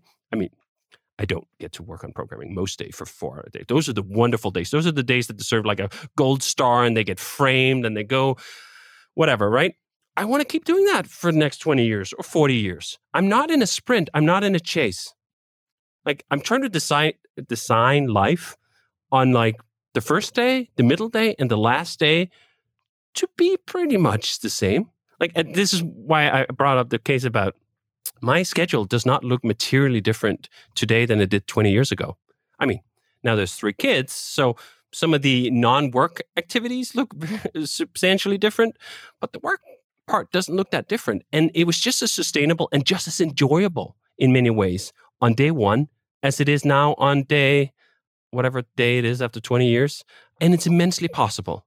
I all believe that this is some exotic thing that we found that we are uniquely qualified or or was just an artifact of time or some of these other things. I, I don't believe that. I think truly, objectively, this is accessible to far, far more people than believe it. And this is why I'm sort of so passionate about because it feels like in the sea, in the narrative of entrepreneurship, like we found a secret and I'm like, I'm trying to tell everyone like what the secret is. That like there isn't that much secret to it. There's not the recipe is not complicated. That doesn't mean it's hard. Like all businesses are hard, and the vast minority of them will make it to 20 years. But it's not complicated. It's hard, but it's not complicated. And I think to, to me, there's just some liberation in that, right? Um, I think there's there's a there's a lot of comfort, unfortunately, in this sense of well business is so hard no one knows anything like it's all just these stereotypes we throw out to make founders feel good about themselves um, i don't think they always help i think uh, one of the books one of my favorite it's funny one of the books i've re- read recently that i hate the most and yet also like the most is this book called radical candor i absolutely I, am sorry if the author's listening to this. Uh, I, I, mean no harm, but I just intensely dislike the book, like how it's written and the anecdotes and the ethos of whatever. But I also love, love, love the like um, triangle, the radical candor versus ruinous empathy. And I think like there's a lot of ruinous empathy going on in entrepreneurial podcasting and write ups and articles where we try to be kind by not telling people or sort of indulging them in ways that like it ends up not being kind. And you are actually much kinder to people if you give them the radical candor. You care. That's step one of radical candor. You can't just be an asshole. Like this idea of brutal truths is like you're just an asshole, right? Radical candor is you you legitimately care, but you still tell people the hard things. That's that's kind of what we're we're trying to do. And I can only do it objectively, obviously. Well, not objectively at all. I can only do it subjectively from our experience. But I it, it's not like stylized that's one of the critiques I often get is like, well, now, well, maybe it is stylized and I'm just unconsciously unaware of it. That's entirely possible too. But we don't try to make it stylized. We don't try to make it like, well, this is this sort of just exotic approach to it. No, it's not exotic at all. That's literally our message. Is this banal, right? Like it is absolutely banal, simple, not complicated, yet hard approach to business that millions of businesses have gone through that Harvard study you talked about to answer Courtland to your question was uh, that at the end of the day, the thing that mattered was human relationships or relationships with other people, right? And so I think for me, the answer to your question of whether you know if you love this stuff, like will you actually on your last day regret it, is only true if you for if that was the only thing you cared about, right? So I think like in my experience, like for us, and for the team like everything is around these human relationships that we you know we look at wildbit as a as a a, a way to enable enable life outside of work, right? So work while it exists to enable a life outside of work, right? Everything we do is around creating this like stability and safety and security and fulfillment so that people are better humans all around, right? And it's the same in my own, you know, in our own lives. And it's that balance of spending that quality time with my children and and I'm raising two daughters and we talk about work at the dinner table because we can and because I think it's empowering to them to hear about like what their mom does and and the ability to to accomplish what I have as a as a woman, but also seeing our relationship together as a family, but also being really excited about the work that I do and the uh, the volunteering work and the you know like all these things like they're all that's the back to the same thing to your point is these are different hours, right? And maybe that's where you know it's easier to measure to some degree a software developer's hours than it is in my view maybe my hours or, or another entrepreneur because a lot of it is work. I don't know. It's all interchangeable and it's all exciting. Like, I don't know, David, if you agree, but like if I'm on Twitter, I feel like I'm working, right? Like to some degree, it's some type of my I know the only social media I have is Twitter, so it ends up being work. And so like the people who follow me know me as Natalie from Wildbit. And so like anything I say on there, I think about and it's there's some kind of mental load around it. So even that's work to me. And so, you know, they are differences, but as long as you focus, as long as you're not prioritizing that over people, right? Like that to me work life harmony and this is what we talk about is when you, you work with people who are self-driven and motivated right? And you've given them an environment where they feel connected and there's purpose and you know i'm not i'm not absolving myself from that responsibility. It's my responsibility to give that environment. Their careers matter to them. Their life matters more and so, like, if life impacts work and work impacts life, right? Like, my job and everything around Wildbit is to look at it and say, like, these things have to fit together. They can't be these like two segmented pieces because it's you're asking for too much. Like, it's just not going to work. There's going to be this really like abrasive experience between the two where I'd rather be like, I want work to just support life and to create a space for. But also, if you're working with people like you and like others who really care passionately about this stuff, right? Like, I'm privileged to work with folks who genuinely care about this stuff. You know, part of that is because Wildbit's a place where you're supported to care about that, right? And you're respected and cared for. And I know there's a lot of places out there that don't do that. And people don't do their work because they don't, not because they're lazy, but because they're not being treated well. And so that's not the case here. But when you do work with people like that, you know, it is okay to be excited about work. Like we have this flexible work hours, right? And people always ask us about that. So we have 32 hours with flexible working hours. I don't care when you work. We don't keep Slack open. You know, I don't want you, nobody has to check in. I'm not counting how many hours you spend, spend in your seat, right? Like I could care less. Uh, and the idea was came out just simply because life happens between nine to five, right? Like we have two guys who became private pilots. And I learned this, I didn't know this, but to become a private pilot, you need to have a lot of hours and you can only fly in very good weather. And so it's you can't fly after 5 when it's dark out. Like it's just not not feasible you know? And so or oh shit it's not windy today let's go. Like i got to go now right? And so Wildbit enabled both of them to get their license. Not because I'm special, but because I looked at it and said, I don't give a shit when you work. Make sure you get really good quality work then I'm going to give you all the space in the world to do it. But let those two things meld together, right? Because there's times when, especially in remote work, I mean, the gift of remote work is that you're really allowing those things to meld together. And if you can do that, you can be highly motivated. You can work really hard in, in whatever that looks like for you, and also have this incredible experience in life where you're making connections, you're connecting with your family, with yourself as a human being, right? Like self connection is extremely important too. You're getting all these things to work together. That's harmony, right? That's the ability to put those together. I actually really dislike I know we talk about this a lot. This like balance or this thing where like balance to me, right? It's like a seesaw, one's up, one's down. And that hard line, I think really it really ruins the support that you can give to a human being to say like work is part of your life you know you got to you got to work make a living and also hopefully you like the work that you're doing but it's it's in your brain right maybe david's right and we're not different entrepreneurs and and you know the individual contributors that work for me and the, the rest of the team they think about this stuff too you know they think about the product they think of the we do three we do these three day weekends for a reason not because they're more productive everybody always asks me why don't you do uh, finish work at six nine to six because it's shorter days are actually more productive to me it's much more valuable to have those three consecutive days off because of rest and the thing that we learned is like people without thinking about it subconsciously solving challenging problems and run to work on Monday and they're like, I got it, I figured it out, right? And it's like, you know, their mind is thinking about their careers, this job, this work that that is really fulfilling. And Wildbit creates a space to do it while working, right? So it's like it all flows together.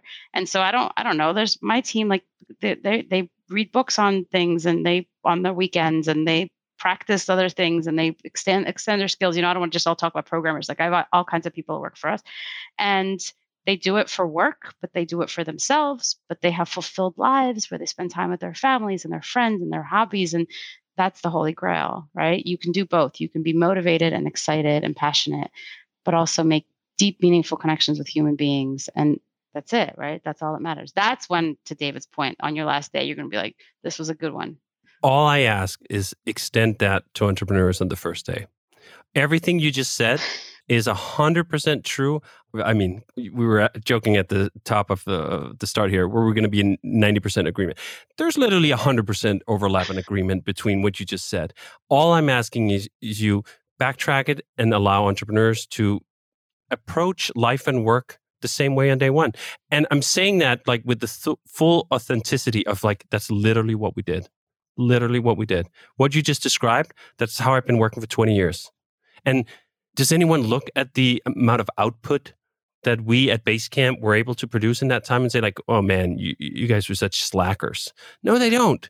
Because you know what? Hard work is not about the hours. That's such a, I mean, no one here said it, so I can say it. It's such a stupid way of looking at it. Hard work is about the intensity you bring to it. Like what comes out of it. Those four hours, making those hours damn count. I work incredibly hard in within that regime right? The regime of making those four hours count for all they're worth. Very hard worker at that. Very much not a hard worker when it comes to like what happens beyond the 40th hour or whatever. And also, I mean, I'll soften things just the smidgest and slightest of ways to say when I talk about 40 hours, I'm talking about sort of averages. Was there ever a week where I worked 50 hours or even 60 perhaps because we had some emergency or things were down? Of course there was you average, but there were also plenty of weeks where I worked 20 hours, right? You average it out over a year, you look at it, and then you see, am I working about 40 hours? That's the the call I'm making is that a if I hours, averaged it out over 20 years, I bet I worked a lot less than 40 hours too. If you say that, then I will. I'm not. I'm not averaging it out over 20. That's that's too lenient. Um, I'm averaging it out over let's say six months or a year, some reasonable amount of time that can account for the unexpected can account for the disasters and I mean, as, as you say, we uh, in the early days, I was the only person who managed the servers. I wrote the code, and if the server went down, I got up. Right? Do you know one of my favorite stories? So when Beanstalk was really young, we had uh, every day at four o'clock it would go down because everybody started committing their code.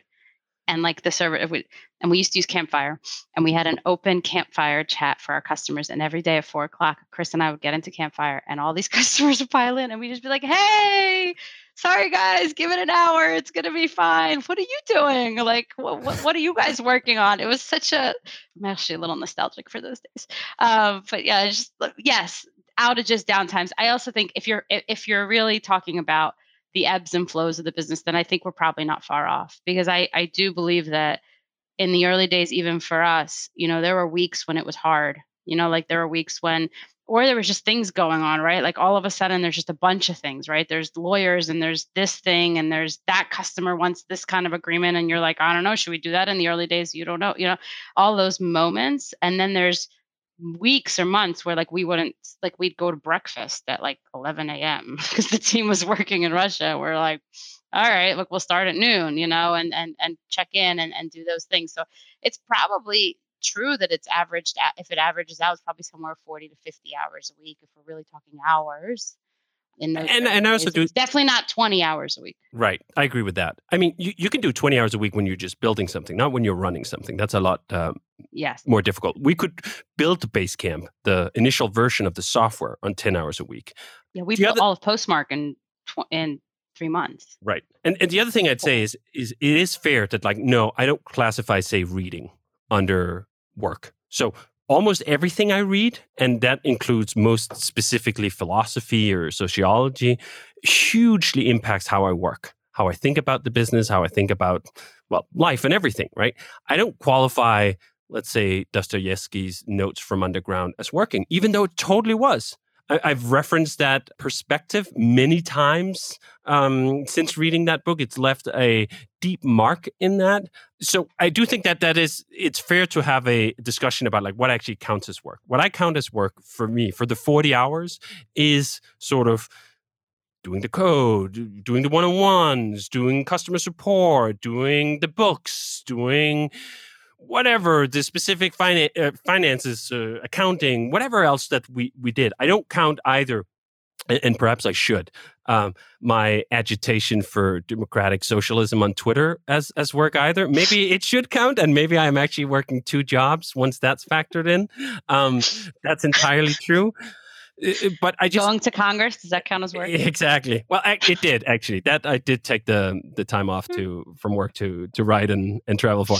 But I just I want to be careful that we don't give entrepreneurs sort of the license to think that like actually averaged out over a year, 60 hours is a good, reasonable, sustainable workload. I don't think it is.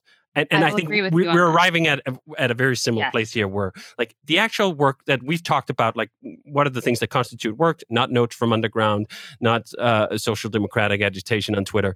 If you check these things out, get to the 40 hours and it's enough and it's plenty. And in some ways, it's a liberation to have these constraints. That's what I found. In, in some ways, once we had kids, it became even better. Like the limits were really harsh. Like now, my day will start at 9:15. Why? Because I have to drop off my son at 9 and like I can't start at 9, right? Like I, we just can't have a meeting there. And it'll end at uh, at 5. That's just when it's the day is over because like I have other responsibilities. It's such a gift to embrace those constraints and say like work must happen within this because most people they squander most of their time as we've said like in, in terms of kind of does it go to the right things? No that no it doesn't. And if there are no boundaries it'll just expand until it consumes most of it right? It's, it's kind of like uh, what is it post's law or something work will expand to fill the time available. That is absolutely true on the broad scale too in terms of the entrepreneur and letting them sort of subsume it which is also why i think I looked up the, the stats when we were talking about the, uh, the successful entrepreneurs. The claim was that um, there are far more, the average age for successful entrepreneurs is 40. And I think part of the reason for that actually is that the 40 year old actually has some constraints on their time. When you're 19, yeah, you can totally spend 80 hours a week or 100 hours a week. You can work in really stupid ways and it has zero consequences because you've got nothing else in your life that you're accountable to. I mean, this is sort of caricature. Obviously, there are plenty of 19 year olds who do have all sorts of accountabilities and constraints in their life. But there's also sort of the the, the myth of the, the young entrepreneur is one that doesn't, right? Uh, one that does not have to, to account for these things. I don't think it helps them. I think they end up working worse. I think they're worse off I think I remember this actually in 2005. We hired the second programmer at Basecamp besides me, Jamis Buck. And when James joined, he had two kids. I saw the immense productivity of someone who had to stop work at a certain hour. And I marveled in that. And it left a deep scar in me because, do you know what? I wasn't that uh, disciplined. Let's just call it that, right? Like I had a lot of work life integration, as you said. Uh, I'd sometimes end up working late in the evening because I took hours off in the middle of the day, perhaps to go to a racetrack or something else. And all totally fine. But like the end result was not nearly as productive as watching Jamis deal with the constraints of his life. And I went like, you know what? That's good. That's actually good. I'm I'm envious in some regards of your hard constraints because they take some of sort of the um, uh, the trouble of sticking to it for yourself. This is one of the other things I found about working out.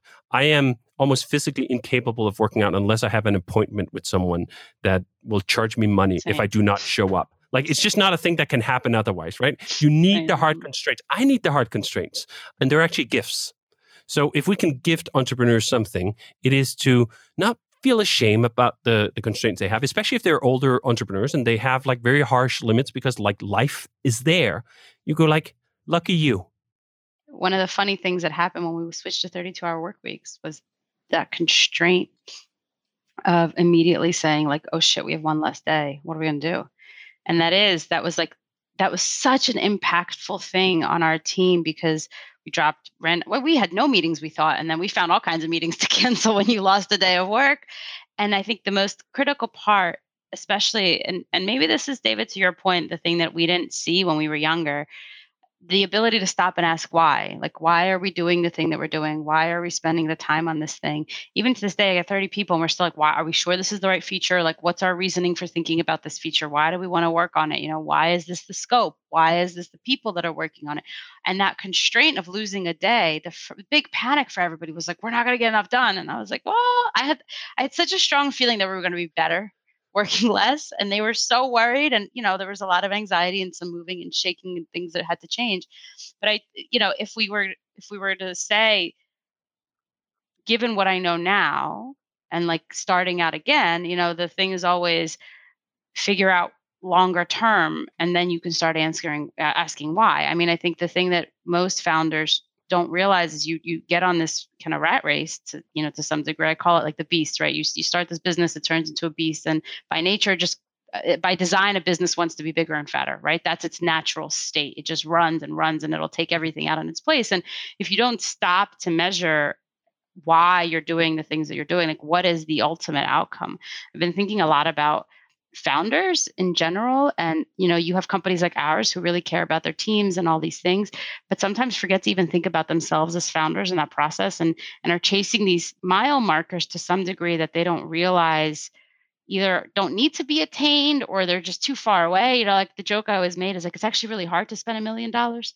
Like everybody, th- you know, like everybody thinks they have to be a billion dollar business, and then when you actually sit down and do the math, you're like, oh, I don't. That's not even that important. Like, why can't I be? You know, and if you start moving backwards, and you're like, okay, well, even if you wanted a million dollars and you've got 30 30% profit margins and you get to 3 million can you get to 3 million probably you could and then it's like not so scary anymore and you're not chasing these massive things that are like oh, I got to do this thing and go to, you know, and so you just stop. You just got to stop at some point and say, all right, why do I work? Why do I do the things that I do? Why did I start this business? Why do I want to keep working here? Right? Like all these things. And I, I do think those moments of when you answer that, why you create constraints for yourself or you create a, a clear purpose for yourself, because it is kind of to some degree this, you know, open ended thing that we're doing, right? You can be a billion dollar business, you can be a mom and pop shop. You can be, you know, everything in between. A solo, you know, a Small Giants is like a great a book that I love very much. And and I think that when Bo talks about like the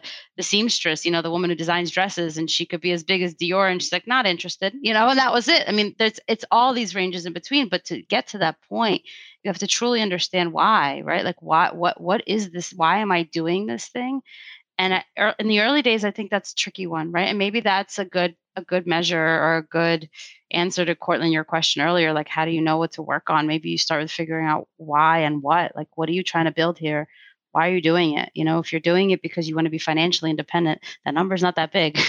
You know for most people it's not going to be i need a million dollars a year or some crazy number right? If you're doing it to be in control you don't need to be a 600 person company right? You could do that with three people.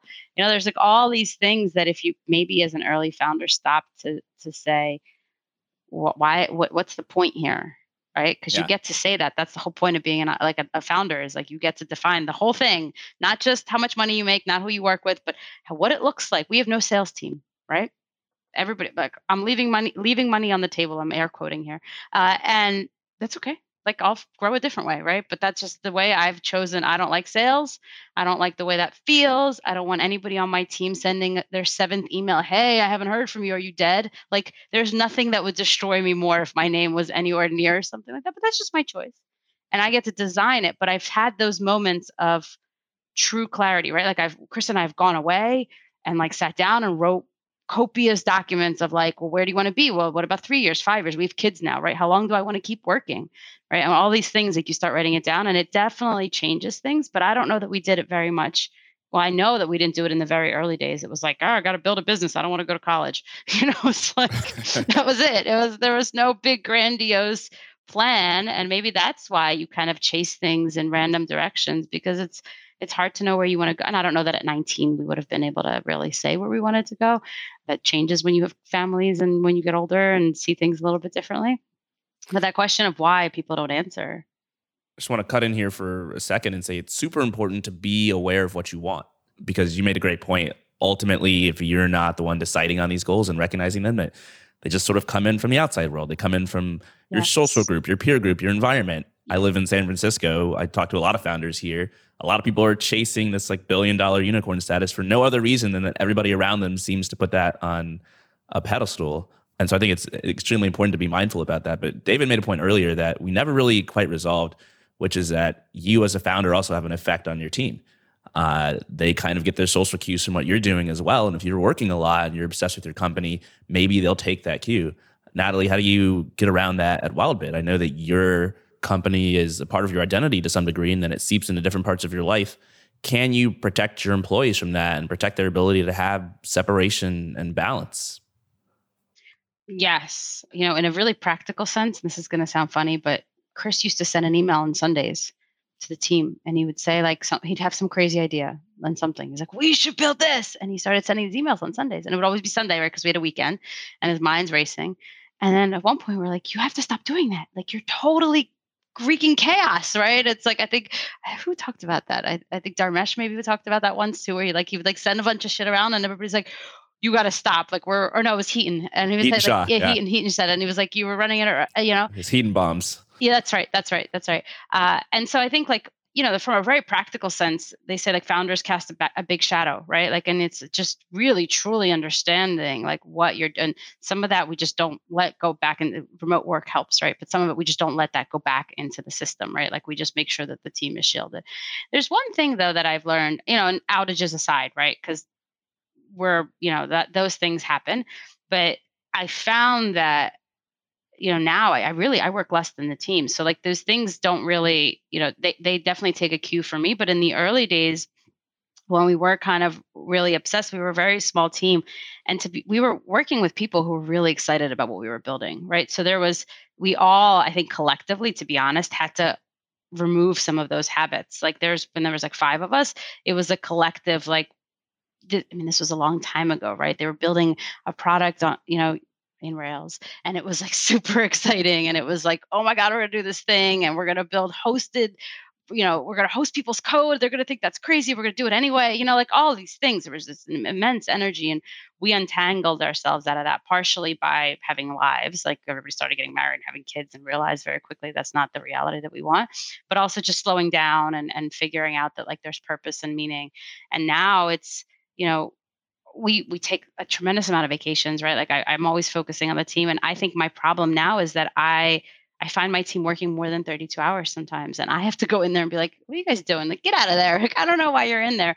But their feedback to me has been pretty loud and clear that like you're not my mom, and if I'm really excited about something, I would like to be able to work on the thing that I want to work on. so I found this is this was really challenging for me, but I found that I've had to kind of say, as long as it's not consistent, as long as it's not burning out, as long as it's not causing any kind of issues on your family, I'm not going to be your mom, right? I'm not your mom.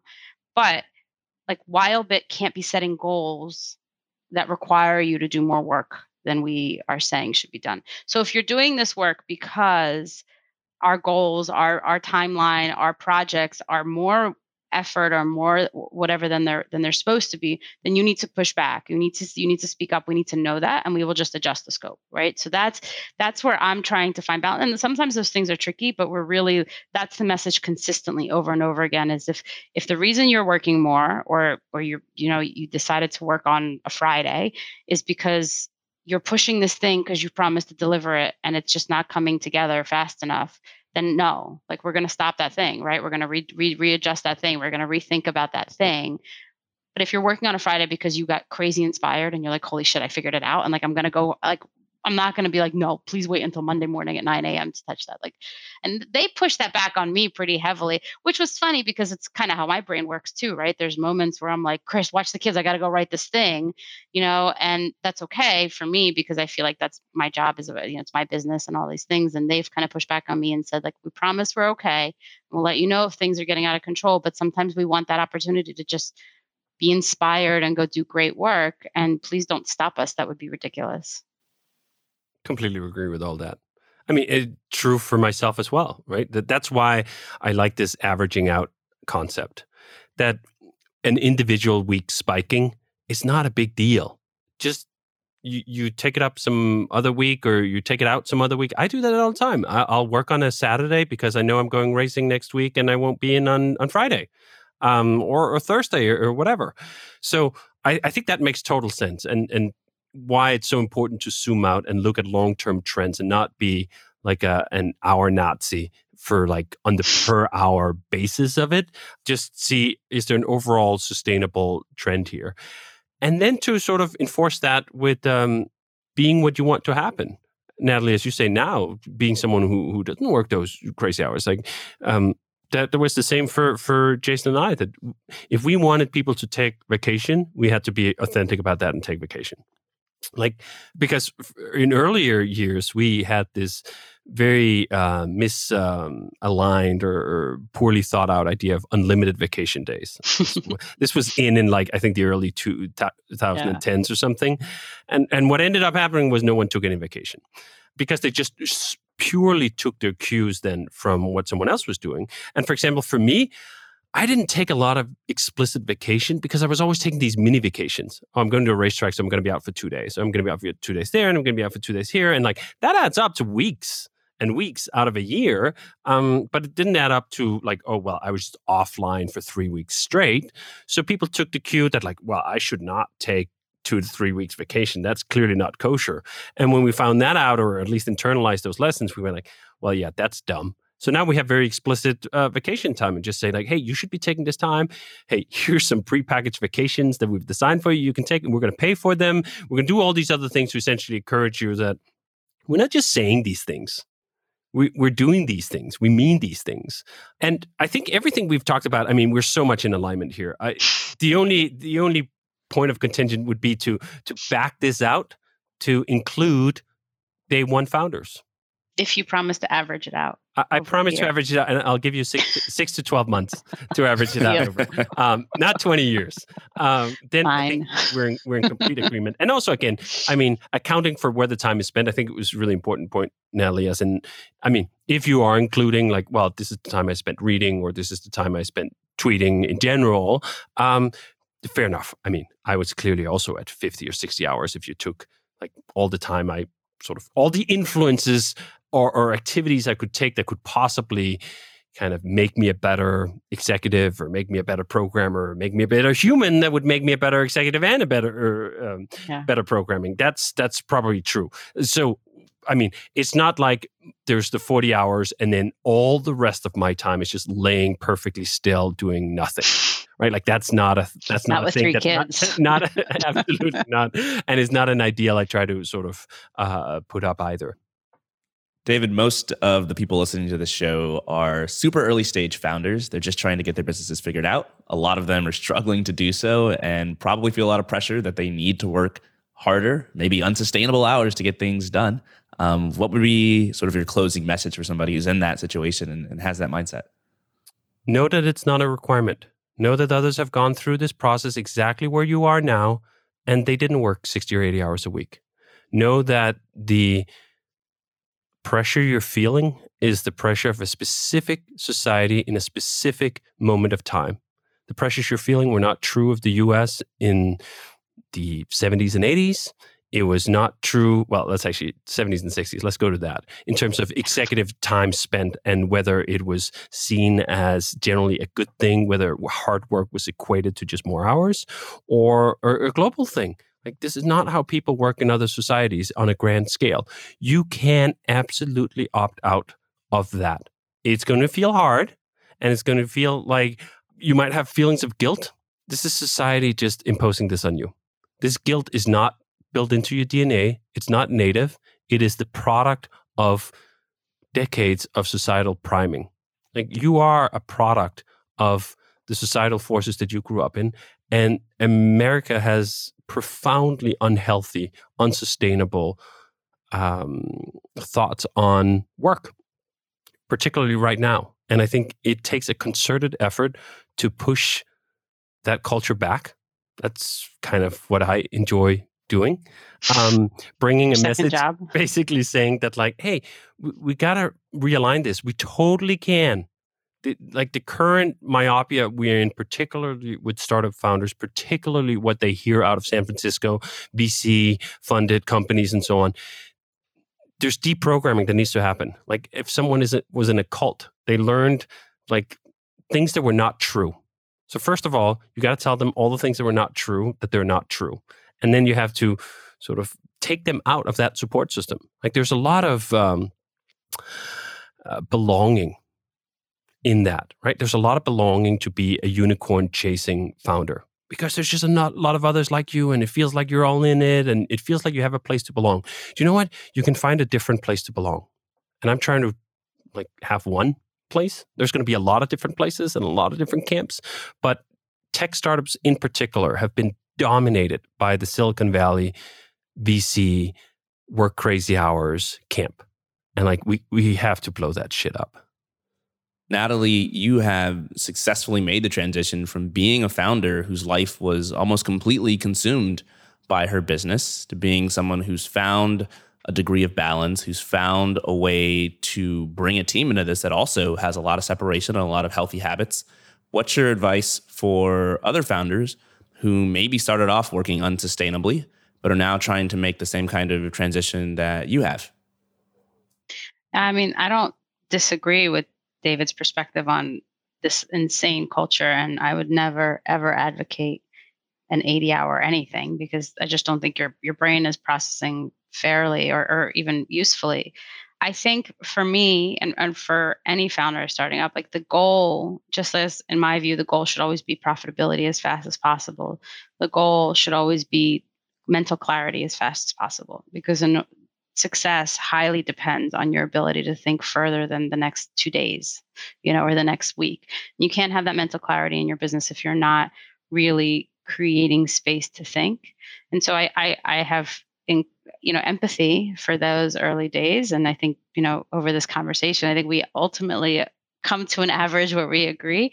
But, you know, I, I want to say that in hindsight, what I believe we could have done differently, Chris and I, in our 20 years, was spending more time in clear thought, like with clear thought, like spending more time actually thinking about what we want to build and why we want to build it and what those real goals should be and what kind of business I want to be in instead of really thinking about like the product and how we're going to ship it and how we're going to do these things right? Those that that the faster you can understand that you've made it you know or that you've gotten to the the the, the minimal that you need the faster you can slow down or you know or maybe you didn't have to be speeding up all the way there but if you were you know really identify like where did where were you trying to go? If that is i just need enough money to support myself well and once you get there you know or figure out a way to get there creatively and we can that's a different conversation.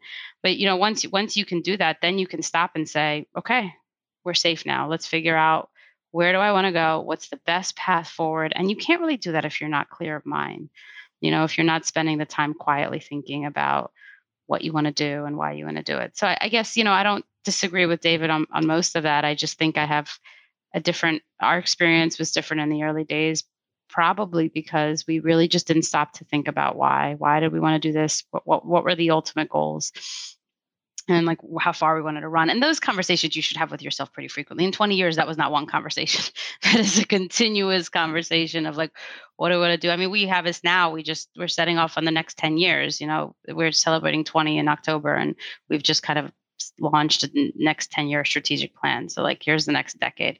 And that's like, that's my promise. I said, I got another decade in me and then I don't know what, what's going to happen. I we might open a hotel or something, but like the next decade is, you know, but you can't have those conversations without stopping and creating, you know, quiet space for yourself. So those, those moments where people know us and get really excited about all these things that we do, they didn't come from chaos. They came from calm, times like thinking about stuff and the faster you can get yourself to there i think the faster the, the more success will be an option a viable option versus the statistic of failing and whatever that failure statistic is it's so scary well, Natalie, David, I appreciate both of you for coming on the podcast and indulging me for such a long time to talk about this important topic. You both have uh, pretty cool stuff you're working on. Uh, David, in your case, a new email product that's not out yet, but I'd love it if you could tell people where they can go to find out more about that and also what other things you're, you're working on. Sure. It's called Hey, H E Y. It's hey.com. And we are in crunch mode right now. It's pretty crazy. It's eight hours a day for five days a week. So, I mean, already right there, we're working 20% harder than uh, Natalie's team, right? Um, and which is funny because that's actually leading up to we launch in April and May 1st, we start our summer hours um, which is also a 32 hour work week that we run in the summer. Um, it's an integrated email service with its own clients and a whole new spin on how to deal with email, making you love email again, if you ever did. Um, it's for people who care about email and, and want to see email be a better experience because email is actually wonderful. Um, I've been emailing for, what is that, a good 25 years at least. I don't know if there's any other protocol, perhaps outside of HTTP that has mattered as much to me as email does. It has certainly created more meaningful connections to people than any social medium I've ever used. And I just can't wait to share our vision for how to make email lovable in a way that doesn't rely on spying pixels or advertisement or anything. It's just a paid product. It's just an email service that allows you to escape Gmail and, and all these other things and uh, and love email again. So that's what I've been focusing on for almost like what's been what has it been like 18 months? We're coming up on just the final two months here now of uh, uh, of running it. I've been using it myself now for a good six months at least, and and it's great. And if you are interested, you can send a story about email, about how the, either you love it or hate it, to I want at hey.com. And that's how you get on the uh, on the list. There's no way you can just type in your email address. You got to send us a story. And about, I think, 30 or 40,000 people have already sent us a story about how they uh, either love or hate, or usually both love and hate email. And uh, yeah, April is when it's coming out. Who's processing those emails? We're filing them all into essentially a monster spreadsheet. I think we're using I forget what we were using, some system where if you send an email, it goes into the system. And yeah, I mean, just reading through 40,000 stories is, is, is something. So we're kind of just cherry picking out of it. And it's just going to be yeah. the list. And the funny thing is that the gift here, at least as I've heard it from some people who've sent the message, was it allowed them to reflect on what they actually like about email. So it was more of a, a, gift to the person signing up than perhaps it is that like I'm going to sit down and read 40,000 stories because I'm not. Natalie, the last time that you were on the show, you were in a pretty similar position to David. You had just released a brand new product called Conveyor. Can you let listeners know where they can go to find out more about what you're working on today? Uh, yeah, we're actually working on a fun kind of side project right now called People First Jobs, peoplefirstjobs.com. David's seen it. And uh, we had it's going to launch in a hopefully by around April 1st at the end of at the end of March. And it's a job board, but instead of following jobs, you follow companies. So the idea was that, you know, we don't hire very often. We're a small company and people would come and look for a job and then they email us and say, well, if not you, who else? Like, I want other companies like you. And so there was really we want to focus on behaviors and less on perks and benefits you know so the what makes a people first company right the ability to create a fulfilled work environment the, the ability to do deep work the ability to have this work life harmony right all these things uh, flexibility and benefits absolutely as well. But you know like i think a lot of job boards really don't pay attention to the, the behaviors and people ask in interviews or find out too late that these work these companies don't actually create the fulfilled environments that they want so we've been spending a bunch of time talking to tons of companies, talking to job seekers, which has been really fun, and asking questions like what's missing in a typical job posting. And that's been really fun to like, those answers are fantastic. So we've been kind of sculpting this thing. Um, hopefully launches at the end of March. Team's been working really hard, but feels really fun and uh, just special. And we're talking with some great companies. We I had a bunch of companies who signed up who want to be people first, everything from software companies to backpack companies and you know other companies that are just really excited. So we'll see. Uh, but it's it's it's meaningful work, which you know Wildbits on this. I said this is the ten year strategic plan, and the big uh, realization for us was that Wildbit isn't doesn't have to be a software company. It can be a company of just really smart people doing work that they care about. And so for us, everything right now is aligned around defining what that means a little bit more, but to be able to have the products, but also projects, some maybe that make money, some that are meaningful, and then really understanding what the profits are for and then generating them back into other work. So I want to kind of create a double bottom line where we can measure profits from the products and then put them at the top and then figure out how we spend them. So, you know, we have these four day work weeks. What are we doing on the fifth day? 30 people times one day, you know, times 52 days. That's a lot of time that could be spent doing really meaningful work for our communities, for ourselves as human beings, for each other. So there's just a lot of fun stuff. So the the plan is starting to come together and it's just been tremendous fun for chris and i to look again to understand why and to look into these next 10 years and say i want to be here and it's not money that that's fine, right? But what's actually going to keep me here so that I'm really excited after doing something for 20 years? And I imagine David, similar stuff, right? I know you guys were never going to launch another product, and I was like, oh, we're definitely still going to stay multi-product. And then when you guys were like, hey, I was like, okay, good, because this is like you get, you know, you just things change, right? We all grow and change. And I think for Chris and I having this opportunity to say, let's let's create a people first jobs because it's meaningful. And maybe it doesn't work out, but maybe it's great and it's important to us. So that's just one. But there's a couple projects coming out this year that are the rest are kind of secret, but that the teams had a lot of time to play. So we're still very focused on our products and they're growing really well, but we're having some space for some more fun things. And that's just been wildly exciting super fun to hear both of you talk about the way you run your companies and what you're building. And I'm looking forward to using all of this stuff. Uh, thanks, David. Thanks, Natalie, for coming on the show. Thanks Thank so you. much. Yeah, this was great. Listeners, if you enjoyed this episode, let me know on Twitter. I'm at CS Allen. Feel free to send me a tweet and let me know, you know, what ideas you have for topics of discussion, guests I should invite on the show, anything you're struggling with as a founder that you want more clarity or insight on. I would love to host a couple of experts to just sort of hash it out and talk through it. Thank you so much for listening, and I will see you next time.